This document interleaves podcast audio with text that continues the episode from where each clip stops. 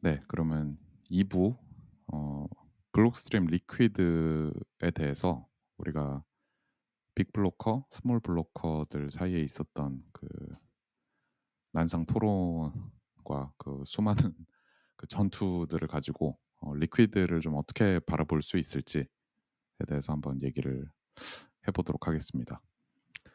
자 먼저 어 Liquid 네트워크의 그 비트코인은 IOU다 아니다 요거런 거에 대해서 먼저 좀 얘기를 해 보면 어떨까요? 바라보기님. 고게 제일 중요한 것 같습니다. 아 그 시작하기에 좀 좋은 것 같습니다. 네. 일단 그 Liquid가 뭔지부터 좀 설명을 드리고 그 공감대가 생기고 나서 뭔가 얘기를 해야 될 것 같은데 Liquid는 이 Blockstream에서 출시한 이 side chain이라고 이름이 붙어 있는 어떤 블록체인 블록체인 네트워크고 여기에서 토큰은 그냥 다른 shitcoin처럼 그냥 마음대로 생기지는 않는 거는 맞아요. 그게 이 토큰은 어떻게 생성이 되냐면은 이 비트코인에서 multisig으로 이 제가 알기로는 열 몇 개의 회사가 갖고 있는 키가 있고 그 키로 어 컨트롤 되는 multisig를 생성을 하면은 그게 Liquid 비트코인이 생기 생기는데 이게 Liquid의 토큰 발행 과정인 거고 이게 다른 말로는 Fedmint라고 하더라고요. 이 연합 발행 뭐 연합 주조 이런 식으로 해석이 될될수 있을 것 같은데 이런 peg in 과정에서 이 Liquid BTC가 발행이 되고 그러니까 내 비트코인을 side chain에 묶으면서 Liquid를 내가 그 발행을 받게 됩니다. 이거를 Liquid 체인 그 side chain 위에서 트랜잭션을 주고받을 수 있는데 이거는 Liquid 키를 가지고 그냥 비트코인이랑 똑같이 UTXO 동작하는 것처럼 똑같이 트랜잭션 주고받을 수 있고 여기에서 키는 그냥 비트코인 키랑 똑같이 동작을 한다고 제가 알고 있어요. 이거는 똑같은 codebase로 동작을 해 가지고 어 구조 아키텍처도 똑같고 그렇다고 하더라고요. 그 일단은 peg in 돼 가지고 동작하는 건 이렇게 되는 거고 근데 이게 Liquid 토큰이기 때문에 이 자체가 비트코인은 일단 아닌 거고 이게 비트코인인지 비트코인 IOU인지에 대한 얘기인 건데 이 자체가 비트코인은 아닌 거고 이 peg in을 했으니까 peg out을 통해서 다시 그 맡겨 놓은 비트코인을 되돌려 받을 수가 있는 건데 peg out을 하려면은 이 그 요 Liquid 체인의 페 fed federal이라고 하고 하는 그 그 회사들 회사들이 있습니다. 그 키 키를 컨트롤하는 그 회사들인데 이쪽에다가 요청을 하면은 거기에서 multisig으로 묶여 있던 비트코인이 다시 비트코인 on-chain으로 돌아오면서 내 내 비트코인을 다시 받게 됩니다. 근데 여기에서 신뢰 어 신뢰가 필요한 부분이 발생을 하는 건데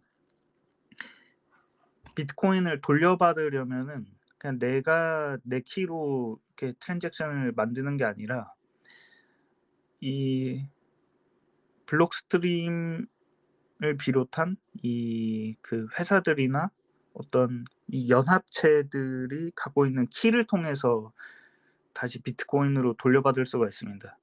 그래 가지고 여기에서 신뢰가 필요한 부분이고 이게 이게 비트코인 아이 비트코인이 아니라 비트코인 IOU라고 하는 이유 이유가 가장 중요한 이유가 여기에 있고 예 이렇게 말하면 너무 쪼끔 편향적으로 들릴 수 있으니까 그쪽에서 주장하는 거를 쪼끔 더 설명을 해 보면은 이 비트코인이랑 1대1 pegging됐기 때문에 이 부분 지급 준비 제도처럼 더 많은 발행량을 발행할 수는 없고 이것도 아마 맞는 것 같고 그리고 그 side chain full node 자체를 자체는 운용을 할 수 있는 것처럼 보입니다. 근데 이게 실질적으로 비트코인 full node처럼 저렴한 비용으로 할 수 있냐는 아닐 걸로 생각이 되는데 일단은 그냥 돌릴 수는 있다. 이렇게 보이고 어 예 그 트랜잭션도 비트코인 트랜잭션처럼 Liquid 비트코인도 내가 키를 통해서 트랜잭션을 만들 수는 있다. 근데 이게 어 여느 알트코인들도 그럴 수 있는 것처럼 마찬가지로 그렇게 의미가 있나 싶은 있나 싶은 생각은 있어요. 저제 개인적으로는. 음예 쪼끔 횡설수설 많이 말했는데 넷달마님 네. 도와주십시오. 그 네. 그러니까 저 저도 지금 공부하는 중이라 그럼 제가 이렇게 약간 문답식으로 진행을 하죠. 제 저도 네. 궁금했던 게좀 있거든요. 네. 여기 이 Nest의 그 기술적 한계로 인해서 어 여기에 뭔가 포스팅 공유하는 게 이제 그 트위터처럼 좀 쉽진 않네요. 네 아무튼 여기다가 그냥 파파고로 그냥 번역한 겁니다. 그러니까 그 Blockstream 홈페이지가 출처고요. What is the Liquid Federation? 그러니까 방금 말씀하신 Liquid 네트워크의 이 연합체란 무엇이냐? 아 연맹이라고 번역을 하네요. 파파고는. Liquid 연맹은 거래소, trading desk, 인프라 회사, 게임 개발자 등을 포함한 어 암호화폐 사업의 그룹입니다. 연합은 Liquid 네트워크 운영에 필수적인 많은 업무를 수행합니다. 그리고 이 멤버가 이게 홈페이지가 업데이트가 안 된 건지 아니면 그러니까 왜 그 Blockstream 블로그랑 차이가 있는 건지 모르겠는데 지금 15개 이상 entity가 아니라고 하더라고요. 그 최대 15개 그러니까 15명의 멤버로 구성이 돼 있고 근데 어떤 블로그 똑같은 Blockstream 블로그 post 보니까 거기에는 뭐 누가 누가 누가 더 들어와서 이제 뭐 60 몇 개가 됐다. 막 이런 것도 있었습니다. 고거 하나가 그좀그 궁금 그 부분 제가 쪼끔 첨언을 드리면 제가 알기로는 네. 그 그 연맹에는 60몇 개 회사가 아마 있는 게 맞을 거고 근데 멀티시그 트랜잭션 만들 때 그게 아. 15 개가가 필요했던 것 같아요. 그 네. 이상이 왜 안 되는지는 잘 모르겠습니다. 근데 뭔가 기술적 한계로 안 됐다고 얼핏 본 것 같은데 네. 그렇게 써 있어요. 맞아요. 그 내용은 그건 것 같아요. 네. 아 알겠습니다. 그래서 그 15 개의 어떤 키가 그러니까 11 개죠. 자 그러니까 11-15이 멀티시그라고 기술이 되어 있습니다, 홈페이지에는. 그래서 제가 좀 되게 띠용했던 것 중 하나는 그러니까 결국에는 이 Liquid 비트코인을 내가 이렇게 받으려면 내가 갖고 있는 비트코인을 이 multisig로 잠겨 있는 이 주소로 결국 보내야 되는 거더라고요. 그러니까 진짜 비트코인을 맡기고 Liquid 비트코인을 받는. 그래서 저는 단박에 '어 이거 IOU 맞네.'라고 생각을 했거든요. 제가 맞게 본 건가요? 정확하게 저랑 똑같이 보셨습니다. 어. 네. 그러니까 어 물론 물론 여기다가 대고 뭐 FTX 같은 거를 비교하긴 좀 그렇습니다만 여러분. 어 그러니까 혹은 뭐 하루 인베스트 이런 거를 갖다 대기는 뭐 좀 무리가 당연히 있습니다만 근데 아주 본질적으로만 생각을 해 보면 내 하드웨어 월렛에 있는 그러니까 내 그 컨트롤 키를 컨트롤하고 있는 주소에 있는 비트코인을 내가 키를 컨트롤하고 있지 않은 주소로 보내고 그거에 대한 어떤 증표로 다른 토큰을 받아서 내가 갖고 있는 것. 그리고 그 내가 보낸 주소는 어 15 명의 멤버 중에 11 명이 이제 사인을 하면 그 키가 15 개가 있고 그중에서 11 명의 멤버가 사인을 하면 이제 그 비트코인이 컨트롤 되는 요런 구조로 되어 있는 거거든요. 그래서 일단은 비트코인 IOU인 거는 네 확실합니다. 그러니까 어디든가 맡겨 놓은 비트코인인 거예요. 근데 이거를 그 Lightning 비트코인하고는 그 어떻게 좀 딱 구분해서 생각을 하면 될까요? Lightning 비트코인은 IOU라고 우리가 안 음. 하잖아요. 그쵸.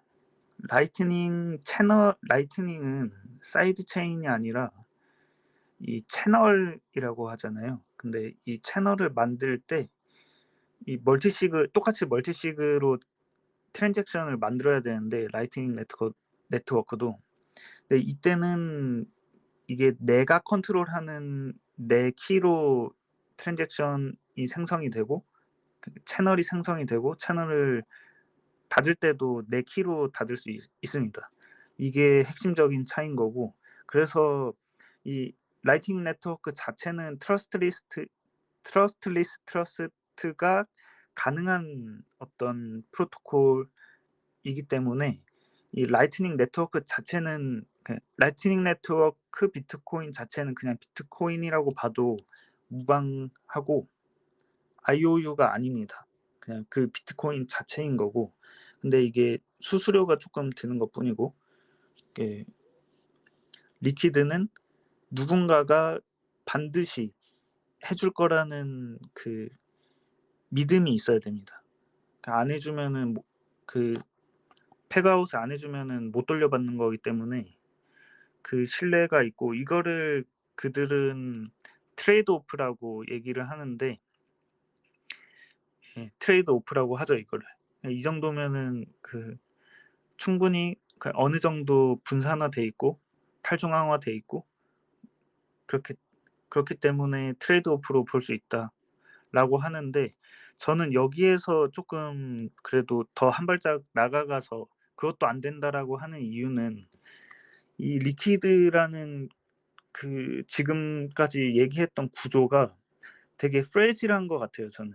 완전히 비트코인이랑 반대인데 이게 Liquid가 성장하면 성장할수록 그 몇 그 몇 개의 회사들 연합체들이 컨트롤할 하는 비트코인 개수가 많아질수록 이 공격 포인트가 될 수 있는 거고 그 공격으로 얻는 리턴이 커지는 거잖아요. 그 이게 점점 커질수록 위험해진다.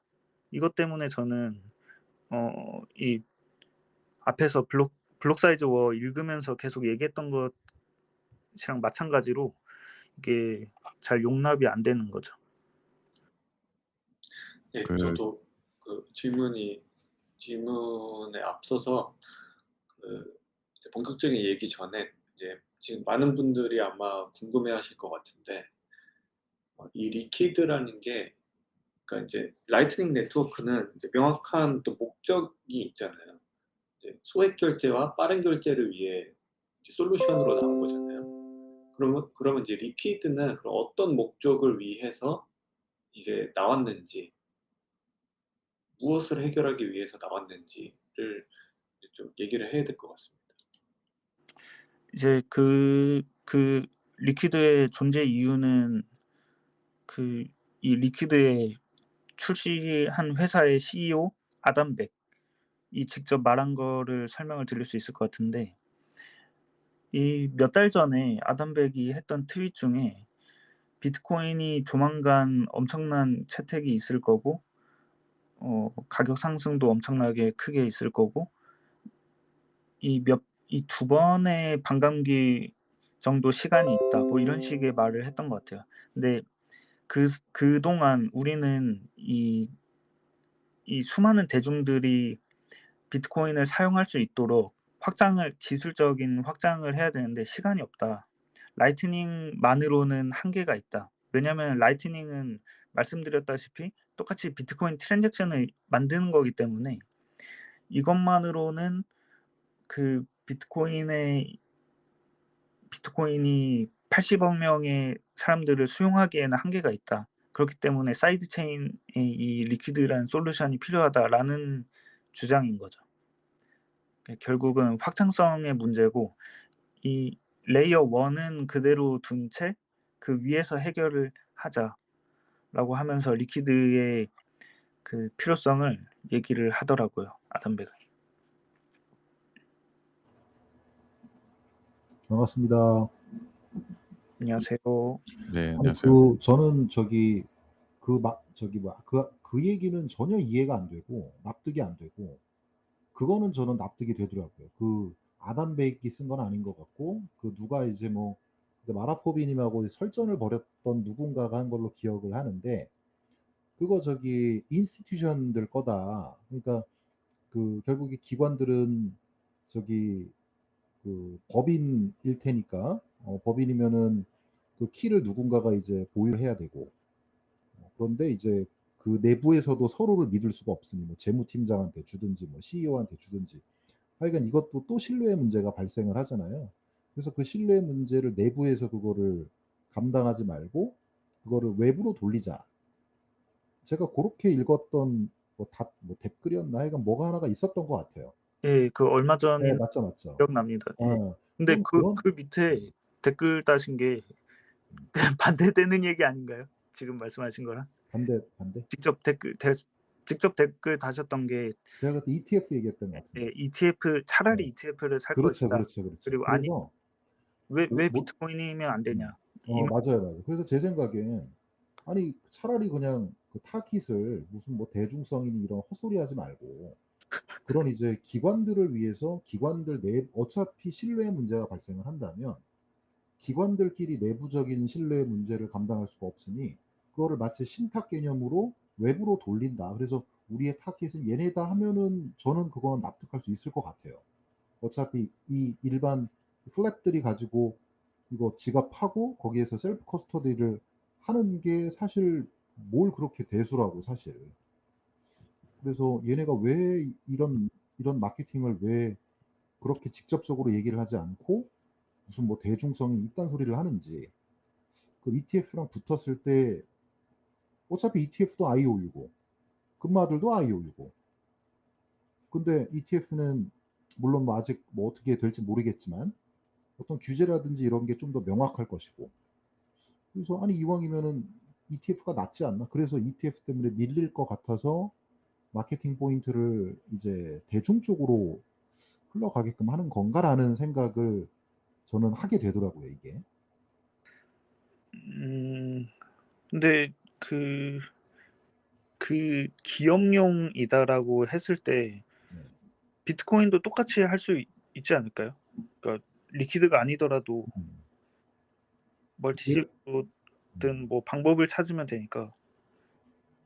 그러니까 그때 왜 뭐지 그 어떤 회사였는지 까먹었네 그 의자 저 아래 아래에다가 막 숨겨놓고 뭐 예, 예. 별짓했다가 막 털어먹고 날라간 뭐 지네가 털었는지 뭐 잃어버렸는지 전 거짓말이라고 생각합니다. 그렇죠. 그러니까 그런 것들. 그러니까 우리가 뭐 나중에 은행이나 뭐가 뭐 저기 뭐야 그 블랙락이나 뭐 이런 이런 애들이 이제 앞으로 신탁 비즈니스도 운영을 할 건데 그러면은 그 지네가 이걸 받아가지고 과연 지네가 키를 자체적으로 이렇게 가지고 있다면 진짜 레리 핑크가 말 그대로 뭐 진짜 아유 다 털고 날라간다.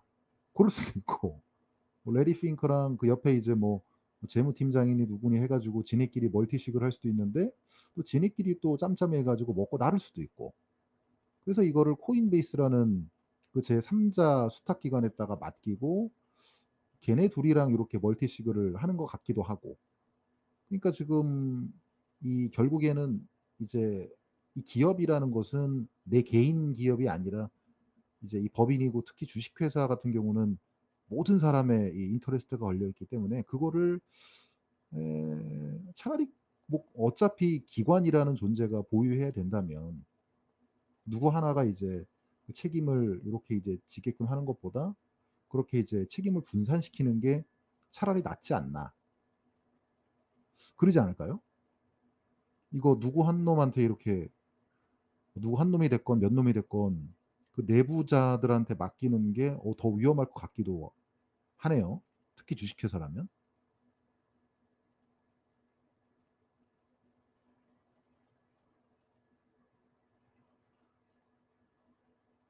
어, 제가 지금 안 들리네. 제가 지금 안 들리네.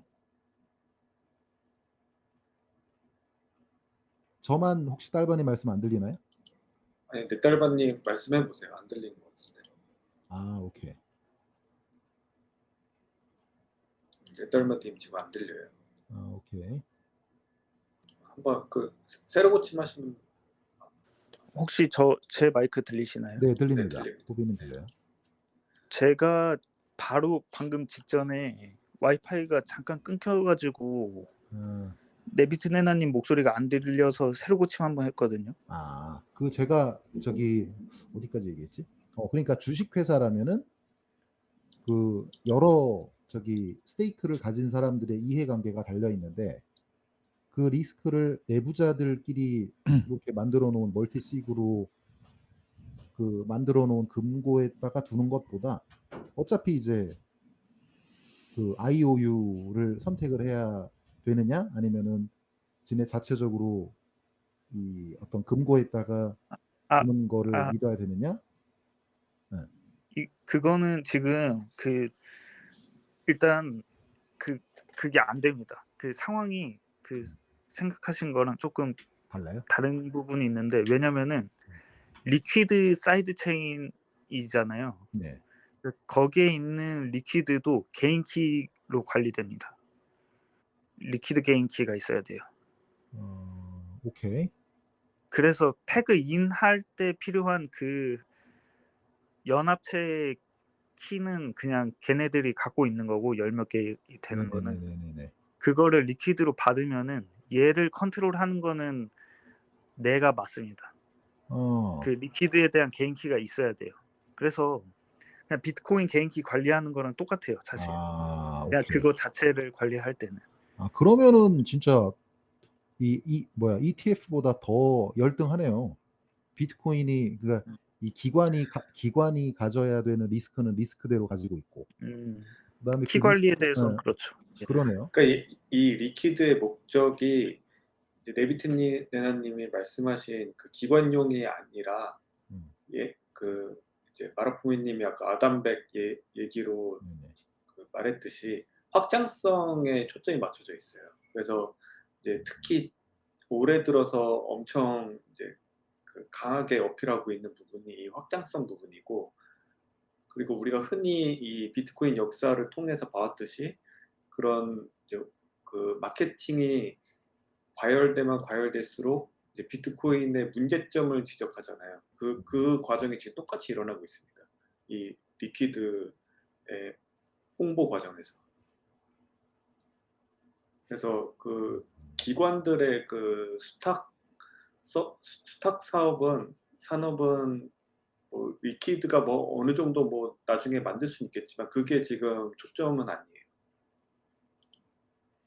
어, 이해를 할 수가 없네. 그러니까 개인 키 관리하는 거는 똑같은데 확장성은 또 뭐야? 무슨 그래서 확장? 이제 그 확장성에 뭐 이제 여러 가지 우리가 흔히 봐왔던 뭐그 스테이블 코인, 뭐 NFT 뭐 이런, 이런 얘기도 다 음. 나와요 여기. 요- 얘네 홈페이지에도 나오고. 아, 네. 네. 그러니까 그런 돈 이상으로. 뭔가를 해보겠다. 돈 이상으로. 네. 그 확장 뭐 네. 아 감사합니다. 확장성의 핵심은 TPS입니다. 그냥 그냥 쉽게 말해서 TPS가 1초에 7개였나?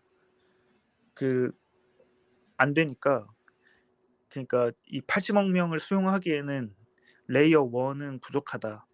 근데 이게 사실인지 아닌지는 제가 모르겠어요. 근데 사실이겠죠? 그 정도 이제 주장을 하고 있으니까. 근데 그거에 대한 솔루션으로 side chain이나 어떤 쉽게 말하면 제가 볼 때는 알트코인이고 shitcoin인데 이 돈에 대해서 신뢰가 필요하니까. 그거를 솔루션으로 얘기를 하는 게 저는 그게 틀렸다고 생각을 하는 거고 그게 사실이라면은 진짜 해답을 찾기 위해서 다른 방식으로 고민을 해야 된다는 게 제 생각인 거죠. 음, 근데 이게 Liquid뿐만이 아니고 지금 이제 본격적으로 layer 2 전쟁이 이제 시작되고 있는 어떤 분위기가 조성되고 있는데, 그러니까 이제 뭐 그 Lightning Labs의 Taro 아 이름이 바뀌었죠. 그 뭐였죠? 타, Taro asset인가요? 아 Taro라는 말을 버리고 뭐 다른 다른 걸로 이름 바꿨는데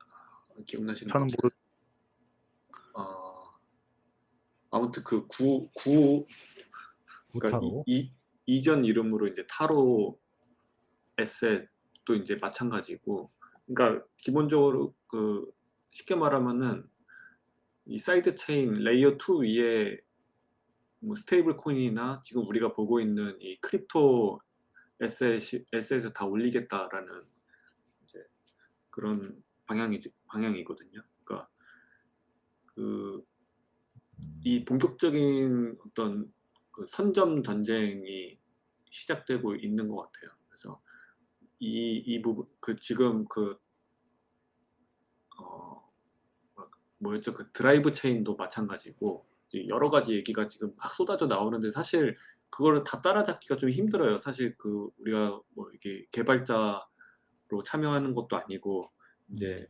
그런 단어들, 개념들이 이제 막 쏟아지고 있는 실정이고, 최- 특히 이제 최근 3개월 동안 어마어마하게 지금 나오고 있고, 그리고 그거에 대해서 각자 진영에서, 그러니까 drive chain, 그 다음에 그 Taro, 그 다음에 여기 Liquid, 이런 이제 크게 보면 세 진영이 있는데, 그 엄청나게 자기네들이 의 진영에 대한 거를 어필을 하고 있고, 그리고 이들이 이제 공통적으로 주장하는 거는 비트코인 base layer, 레, layer로는 이제 불가능한 지점이 있고 그 다음에 adoption이 일어나기 위해서는 확장성이 필요하다라는 것까지는 이제 공통적으로 주장을 하는 거고 그 이제 방향성은 이제 다 다른 거예요.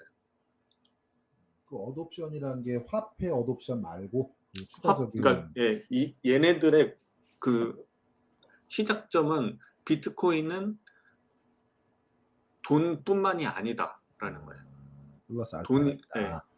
비트코인은 뭐 네트워크다. 그러니까 일단 일단 도, 돈에서 끝나지 않는다라는 거는 모두가 지금 이제 합의를 한 상태고 그 위에 이제 어떻게 이거를 어, 확장 확장성 있게 올려 올려 나가냐의 음, 이제 어떤 선점 경쟁이거든요. 왜냐하면 음, 이게 이제 누가 봐도 너무나 큰 시장이니까 이제 음. 엄청난 경쟁이 일어나고 있는 것 같아요. 그래서 이제 좀 의아한 거는 이제 리퀴드 같은 경우에는 이제 아무래도 블록 스트림이 이제 비트코인 내부에 워낙 이제 투자를 많이 하고 이제 또 역사성도 오래되고 하다 보니까 이제 어떤 이미 어떤 신뢰성을 갖고 있잖아요. 근데 네. 이제 그런 신뢰를 바탕으로 요거를 이제 이용하니까 이제 마라포비님 같은 경우는 이제 약간 빡치는 그런 음. 부분들이 계속 생겨나가는 거죠. 음. 네, 그 이제 마이크 정상화 된 것 같은데 들리시죠? 네네 들립니다. 네네. 그러니까 그 어, 우리가 비트코인을 공부하고 여기에 매료된 이런 상태에서 보면 그 우리 발작 버튼 누르는 단어들이 막 많이 나와요. 그러니까 한번 꼭 읽어보시면 좋을 것 같은데 예를 들면 어, 아까 전에 그 IOU 얘기는 했죠. 그러니까 어, 지정된 그러니까 내가 컨트롤하지 않는 개인 키의 그 주소로 비트코인을 보내요. 그러니까 이게 peg in이라고 표현이 돼 있고 거기서 다시 꺼내는 거는 peg out이라고 표현이 돼 있거든요. 그래서 그 peg out이 될 때 자, 그 스피드 퀴즈 들어갑니다. 여기에 총 몇 개의 발작 버튼이 있을지 한번 맞춰 보세요. peg out을 할 때는 어, BTC 패그 아웃 그 요청된 트랜잭션을 딱 봤을 때 whitelist된 주소로 전송되고 있는지 확인을 한다. 그리고 다, 그 다음에 그 리퀴드 BTC가 그 federation 멤버에 의해서 소각이 잘 되었는지 확인을 한다. 그리고 그 구성원의 whitelist 주소로 어, transaction이 서명이 돼서 이제 그 주소로 이동을 한다. 그래서 그 그렇게 그 어, 멤버 지갑에 한번 들어가면 이제 그 한번 이제 whitelist된 그 멤버의 지갑으로 들어가면 이제 다른 주소로 어, 자유롭게 이동할 수 있다. 요렇게 이제 일어나는데 이 11-15 multisig가 일어나고 어, 우리가 이렇게 15개 중에 11개나 되는 multisig를 요구하는 이유는 그 peg out 거래 서명을 할 때 이제 쓰이는 거잖아요. 그러니까 그 그쪽에서 그 사용자 쪽으로 다시 그 진짜 비트코인이 넘어올 때 어, 3분의 2 이상의 그 honest 멤버, 그러니까 정직한 멤버가 어, 행동하는 거를 그러니까 걔네들이 정직하게 행동하는 한 안전하게 어, 비, 비트코인이 인정 그 이동한다.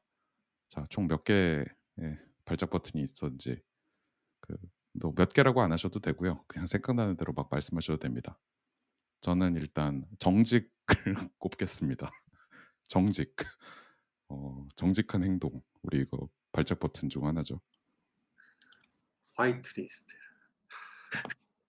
정신이 혼미해졌습니다. 저 부사 바꿨어요. 그래서 네, 그러니까 그 이게 작동하는 방식에 대해서 이제 좀 살펴보시면 예, 어, 이거를 결코 뭐 그렇게 고운 시선으로 그 바라보게 되지는 않는 거는 확실한 것 같습니다. 그래서 그 어떻게 보면 그러네. 얘네 지금 뭐 하려고 그러는 거지? 하는 대로 다 그 빠질 수밖에 없는 것 같아요. 이거 ETF하고 경쟁하자니 잠깐만 그러면 ETF는 어, 진짜 비트코인으로 출금 안 해줄 수도 있지. 어 근데 리퀴드는 뭐 얘네가 정직하게 그리고 화이트리스트로 이렇게 하는 한 이동이 되지. 근데 이것도 결국 뭐 팔이 비틀리면 그러니까 얘네가 선의를 가졌던 악의를 가졌던 이런 거랑 상관없이 어떤 탄압받는 환경에 노출됐을 때 얘네가 충분히 강인하냐라고 했을 때는 뭐 탈락인 거죠. 뭐 너무 극단적인 그 가정이긴 합니다만 얘네 왜 이러는 걸까요? 이 질문이 근데- 자동으로 나오네요.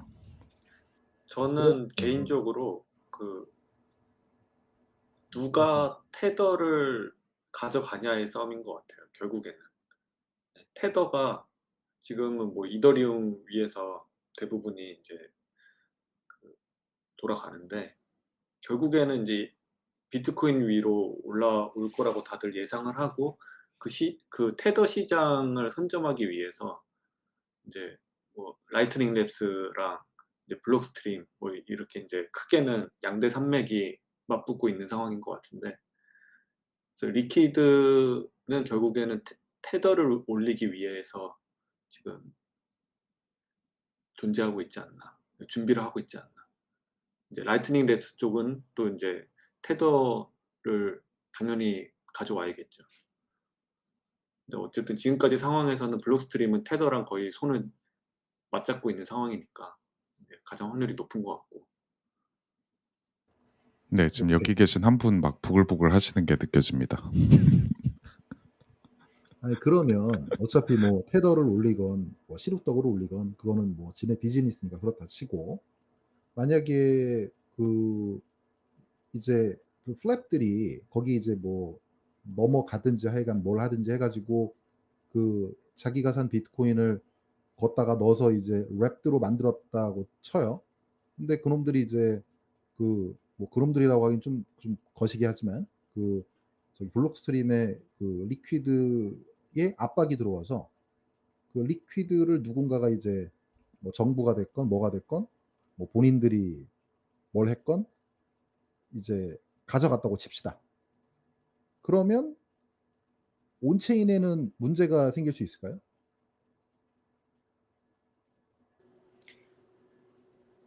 그거는 없을 것 같습니다. on-chain 자체의 문제는. 그렇죠?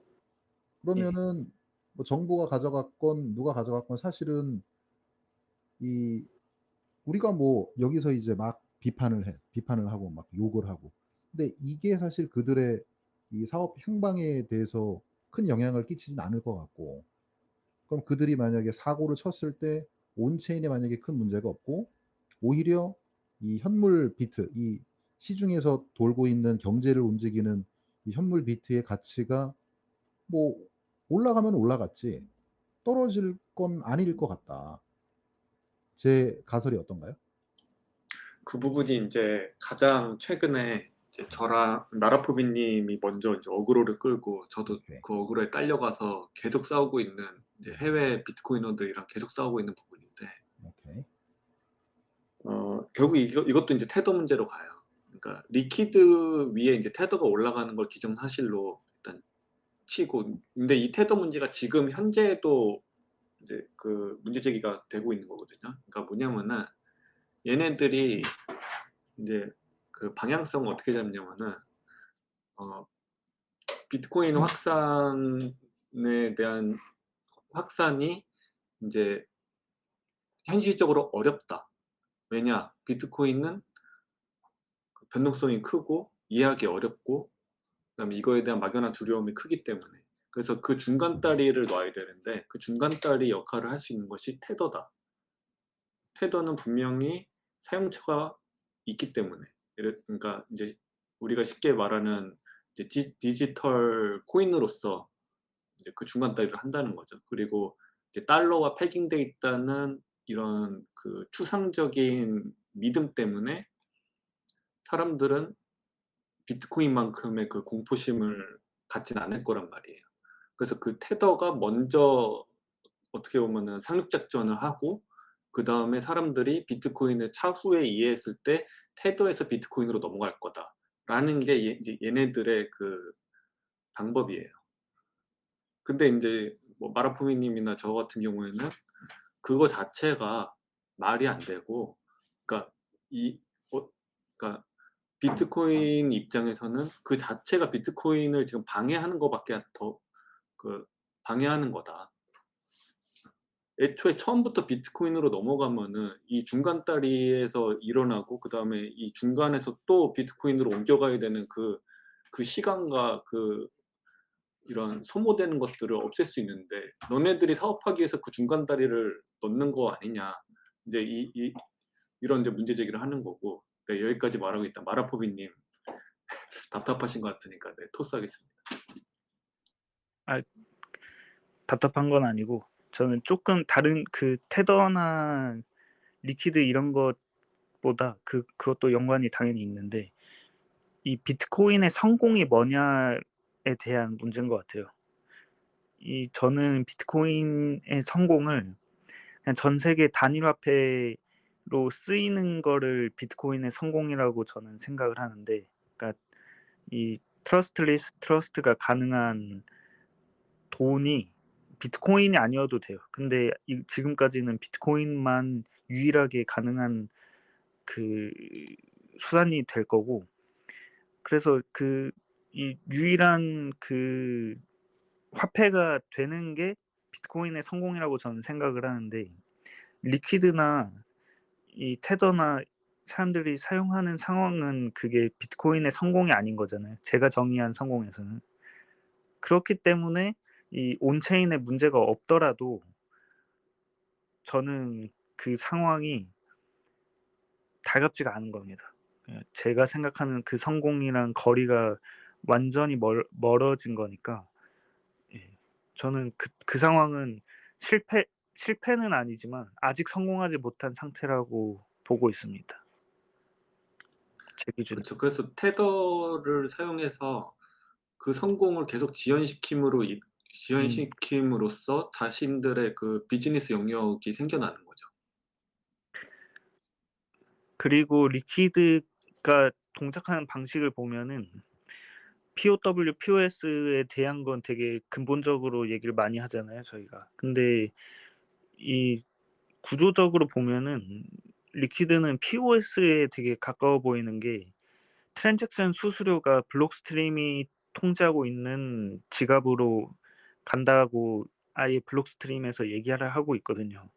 이게 걔네들은 POW 하는 게 아니라 사람들이 쓰면 쓸수록 비트코인을 많이 버는 건 구조인데 이게 예.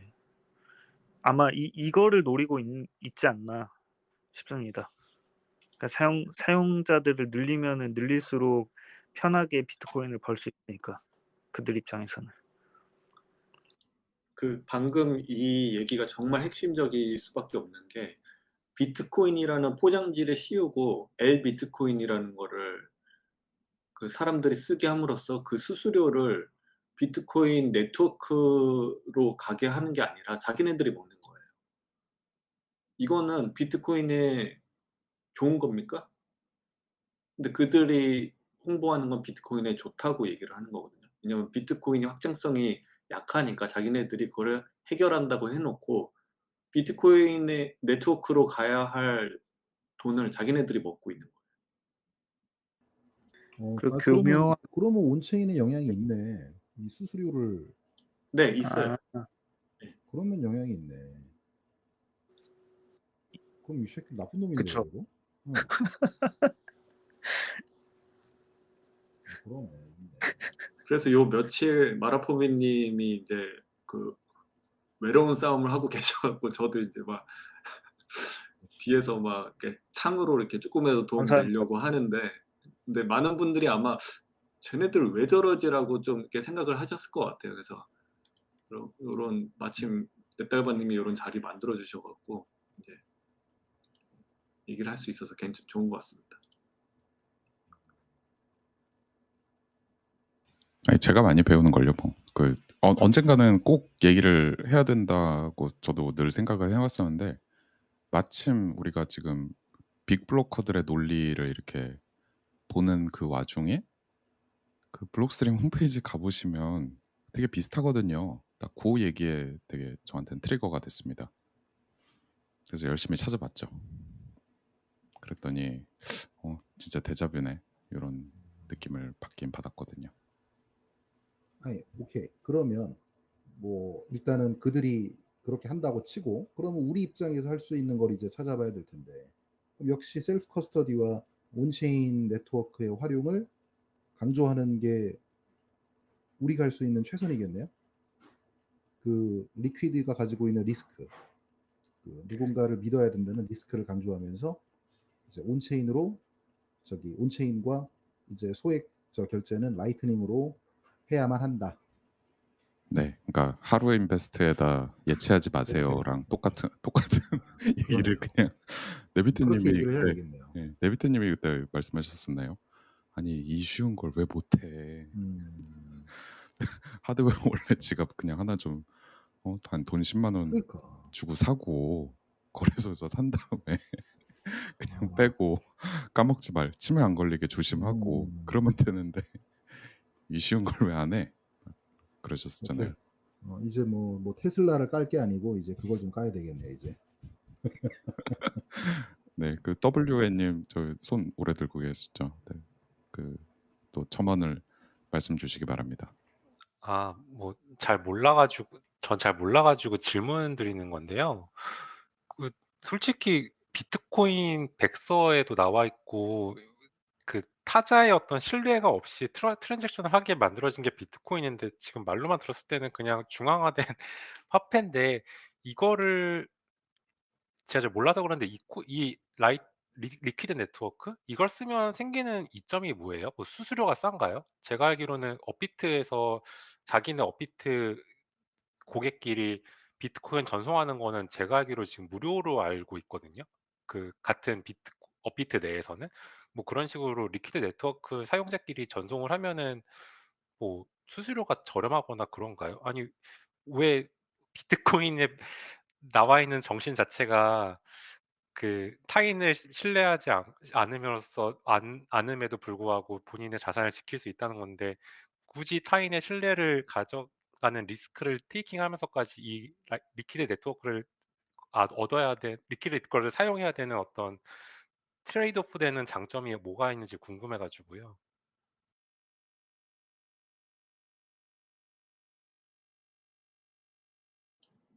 혹시 transaction fee 아시는 분 있나요? 전 몰라 갖고. 제가 방금 전화 받느라 아예 그 말씀을 못 들었어요. 죄송해요. 그 WN 님 질문 아예 못 들었습니다. 아 그러니까 지금 리퀴드 네트워크 말씀만 들으면은 되게 이 '이런 거를 하는 이런 걸 하는 사람이 있다고?'라는 생각이 들 정도로 좀 바보 같은 시스템인 것 같거든요. 아니 사토시가 최 인류 최초로 인간한테 정말 미들맨이 없는 저는 프로메테우스랑 비슷한 느낌인데 약간 인류에게 불을 갖다 준 프로메테우스처럼 사토시가 트그 타인을 믿지 않고도 어떤 개인이 거대한 개인을 소환하지 않고 미 신뢰해야 될 개인을 갖고 있지 않고도 P2P로 거래할 수 있는 시스템을 만들어 줬는데 이 리퀴드 네트워크를 사용하는 거는 다시 그거를 신뢰하는 거잖아요. 그러니까 이거를 시 리퀴드를 얻 씀으로 인해서 생기는 장점이 뭐가 있는지 좀 궁금해서요. 뭐 수수료가 싼 건지 아니면 수 제가 알기로는 네네. 그 on-chain에서는 음 transaction 수수료가 비싸니까 그게 전제입니다. 그 그래서 확장성 얘기가 계속 나오는 거고 그리고 transaction 수수료가 싸다. 그리고 그 이게 1 분마다 블록이 생성될 거예요 아마. 그래서 settlement가 빠르다. 어 그런 그런 것들. 아마 이 알트코인이 주장하는 그런 것들이 아마 집대성돼 있을 겁니다. 네. 그 방금 그 사이 그 홈페이지에서 찾았는데 말씀하신 대로 1 분에 1 블록 confirm이고 그 다음에 최종 confirm이 2 블록에서 끝나요. 그러니까 이2분 안에 끝나고 그 다음에 뭐 TPS가 당연히 높고 그 다음에 뭐 당연히 용량도 훨씬 크고요. 그러니까 빅 블록 플러스 빠름으로 이제 네. 그거를 주장하고 있는 거죠. 그러니까 마케팅을 하고 있는 거죠. 그러니까 약간 네. 어 안녕하세요. 안녕하세요. 안녕하세요. 어 리퀴드가 이렇게 어 똑똑한 방법 같아요. 이 transaction fee가 아덜덜 되고 그리고 어 어떻게 숨기는 거 어 KY non KYC 되는 거 어 그런 거 같아요. 아 네. 그러니까 그 리퀴드가 어떤 장점이 있냐라고 그 질문 주신 거에 대해서 그 말씀을 주신 건데 이제 수수료 싸다. 그리고 non KYC는 어 라이트닝하고 뭐 좀 비슷하게 이해를 하면 될 것 같습니다만. 그러겠죠? on-chain에서 발생 안 하고 사 근데 그 side chain 자체가 이거 explorer 당연히 있죠. 리퀴드 네트워크도. 그 mempool에 네 있 네. 네 있어요. 아 맞 맞아 맞네요. 돼 아. 마 맞아요, 맞아요. 리그 mempool에 아예 있죠. 네. 이거 non KYC 안 될 것 같은데. 네. 라이트닝보다 오히려 더 non KYC 측면은 좀 안 좋을 것 같긴 합니다. 라이트닝은 뭐 거래 당사자랑 나만 나한테만 이제 알게 되는데 이건 explorer에 어쨌든 나오니까. 그 프라이버시는 아마 그 리퀴드 위에서 transaction 오가는 거에 대해서 프라이버시가 괜찮다 좋다라는 얘기를 할 거예요 아마. 아 리 리퀴드끼리 예. 이게 transaction 했을 때 이제 아마 그 비트코인으로 나올 때는 결국에는 인제 다좀 그러 그러지 않을까요? 그냥 이해를 해 보려고 생각을 해 보면은 네. 그럴 그럴 것 같아요. 아 그 제가 한 번도 안 들어가 봤는데 그 Liquid 네트워크를 한번 mempool 처음 들어가 봤습니다. 근데 그 어 뭐라고 해야 될까요? 네. 지금 대기하고 있는 트랜잭션이 0 개입니다. 그리고 방금에 방금 채굴된 블록은 트랜잭션 하나가 들어 있고 어예 얘네 수요가 지금 없는데 제가 아까 말했듯이 네. 그 테더를 올리기 위해서 지금 사전 작업을 열심히 하고 있는 것 같아요. 네. 근데 여기에 보니까 이 그러니까 발작 버튼이 하나 또 있네요. 뭐냐면 이게 제가 아직 읽는 법을 확실히 모르는 거지만 이제 여기에 올라와 있는 그 자산들도 표기가 좀 돼 있는 것 같거든요. 그래서 여기 보면 Tether USD가 이게 얼마야? 1 million. 30 36 million 그러니까 3,600만 USDT가 돼 있고 그 밑에는 Liquid CAD 그러니까 Canadian 달러가 돼 있는데 어 투명하게 공개돼야 될 장부에 confidential 그러니까 극비상이라고 labeling이 돼 있습니다. 그래서 Canadian 달러는 이 위에 얼마나 있는지는 공개가 안 돼 있습니다. 재밌네요. 제가 인제 어제였는데 어제 또 발작 버튼 눌렸던 게 인제 Blockstream이 여기 로스터에도 있잖아요. 얘네가 홍보 노트를 올렸는데 이제 Jade 홍보를 하면서 이제 Jade에도 Liquid 그러니까 이제 Jade Green wallet 이렇게 다 Liquid를 취급하거든요. 근데 얘네가 비트코인 only wallet으로 홍보를 하는 거예요. 그래갖고 거기에 이제 발작 버튼 눌려갖고 이제 얘네 당사 홈페이지 가서 Jade는 비트코인과 Liquid asset을 취급합니다라는 문구를 캡처 떠갖고 이제 항의를 했죠. 물론 이제 답변은 받지 못했지만 근데 얘네가 어제 무, 무슨 짓을 했냐면은 블록 아, 이 Blockstream을 태그하고 이제 뭐 좋은 말을 하면은 천 사토시씩 쏘는 거예요. 이 bitcoiner들한테. 그래갖고 이제 저도 똑같이 Blockstream을 태그하고 요, 요 방금 요 내용을 썼더니 저한테는 천 사토시를 안 쏘는 거예요.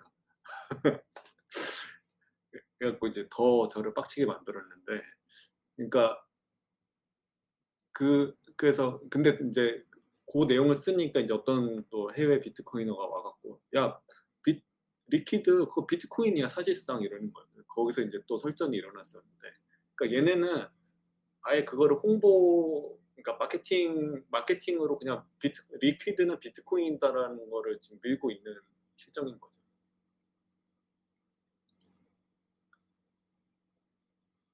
그 또 재밌는 일화 가 하나 또 있었는데 그 빗지레나님이 얘네 비트코인 only 아니다 쓰신 거를 인용해가지고 그 제가 댓글을 달았는데 그 뭐 이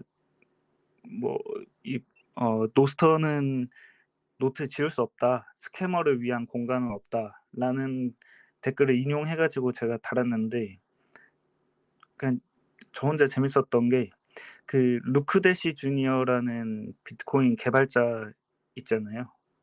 그분이 좋아요를 눌러주시더라고요. 근데 또 재밌는 게, 이 루크 대시 주니어가 Blockstream 초기 그 창업자 중에 한 명이었나 그럴 거예요. 그리고 그 Liquid 백서에도 저자로 이름이 올라가 있습니다. 루크 대시 주니어가. 그리고 책에도 이제 앞으로 계속 이름이 나올 텐데 그 small blocker 중에서도 small blocker 중에 한 명이에요. 그 루크 대시 주니어가. 근데 하여튼 그 루크 대시 주니어가 좋아요를 눌러 주시더라고요. 그 scammer를 위한 자리는 없다 이거에 대해서 웃겼습니다 혼자서.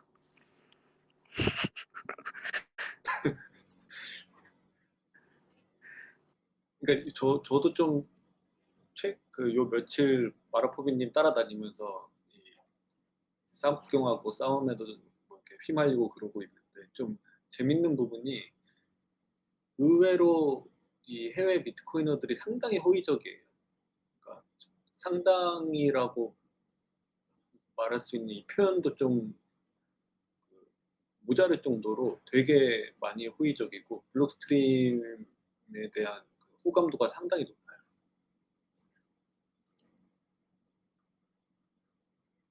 네, WN님. 아, 네. 비트, 지금 말씀 듣다 보니까 Liquid 네트워크에 유용한 쓰임새를 하나 생각이 나는데 비트코인 mixing and tumbler 서비스로 되게 유용할 것 같은데요.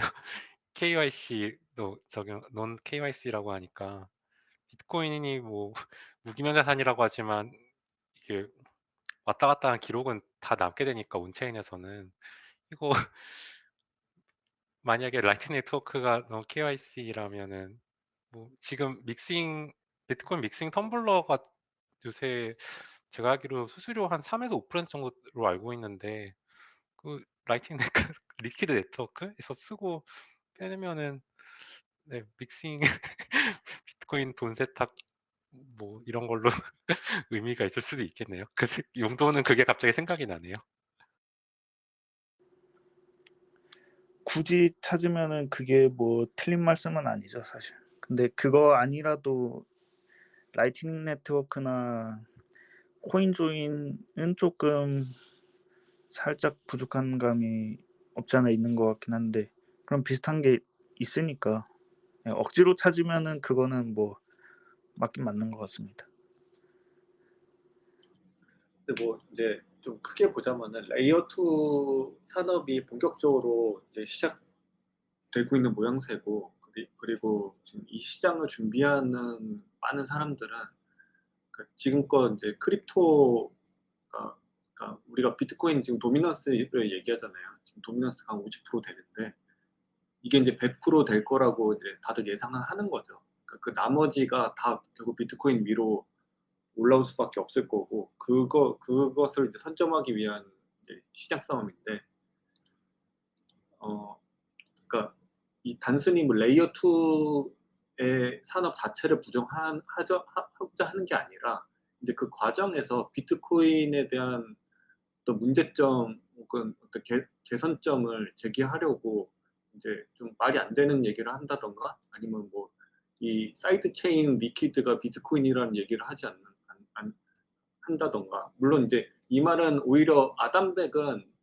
그 이제 확실히 선을 긋는 트윗을 예전에 하긴 했었어요. Liquid는 비트코인이 아니다라고. 근데 이제 그이 이 뭐 어, 방- 아까 말씀드렸던 어제 홍보 문구 같은 경우에서 그런 거를 좀 그 우회적으로 나타내고 있는 거고.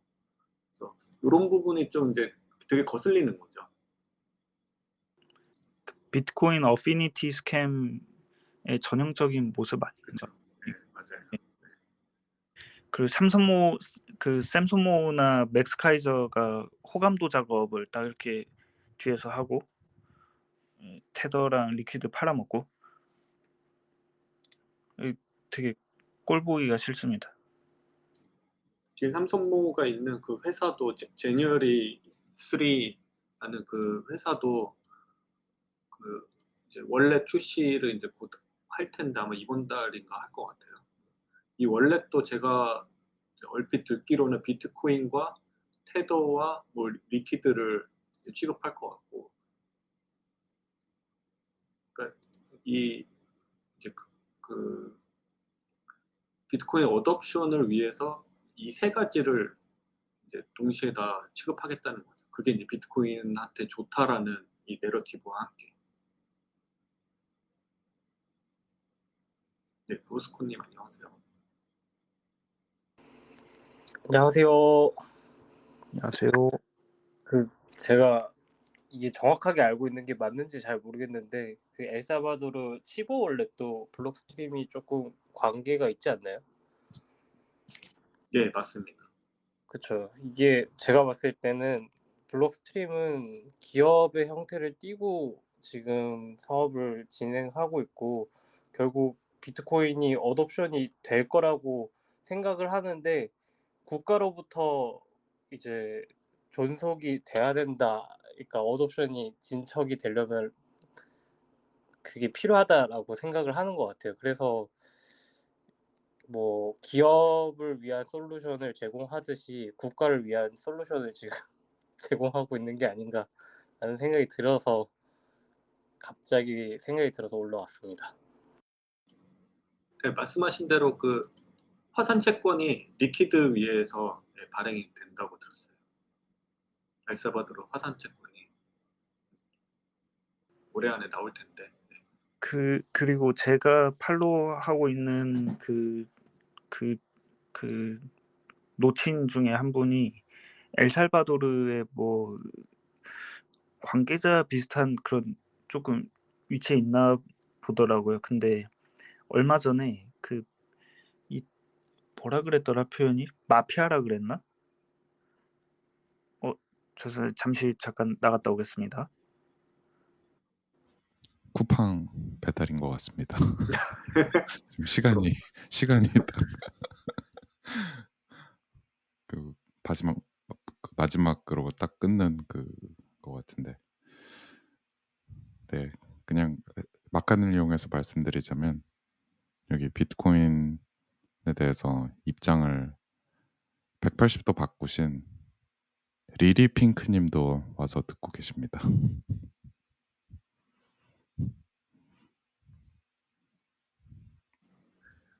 ETF에 올라, 대해서 한번 올라 오셔야 될것 네, 같은데. 네, ETF 어떻게 들어가는지 한번 왜 왜 돈 세탁이라고 저주했는지 어, 좀 얘기 좀 들어봐야 될 텐데 왜 이렇게 저주했는지 옛날에는 왜 그랬어? 요- 요새 홍보대사 하던데요. 홍보대사.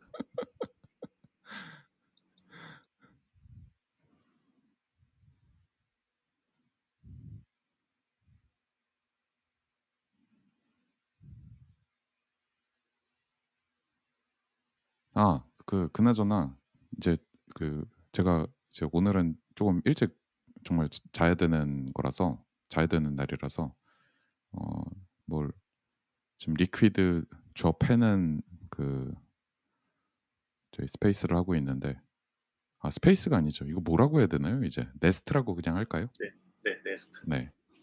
Liquid Liquid 줘패는 네스트를 하고 있는데 어 Liquid 줘패기 그러니까 2부였잖아요. 그러니까 2부를 여기서 딱 녹음 마치고 뭐 이제 번외로서는 번외 시간에는 그냥 자유롭게 막 이런저런 얘기하는 거 어떨까요? 지금 이거 되게 리스너가 네, 없어서. 좋네요. 제가 그냥 막 나가도 되고 좋습니다. 네.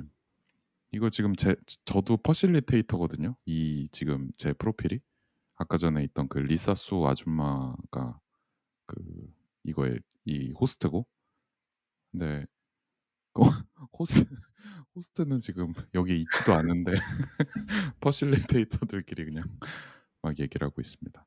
네, 그러면 2부는 여기서 녹음을 마치고 어, 그냥 3부는 뭐 자유롭게 이런저런 얘기 하도록 하죠. 이제 호스트 없는 그냥 네, 아무 말 대잔치 느낌으로 가도록 하겠습니다.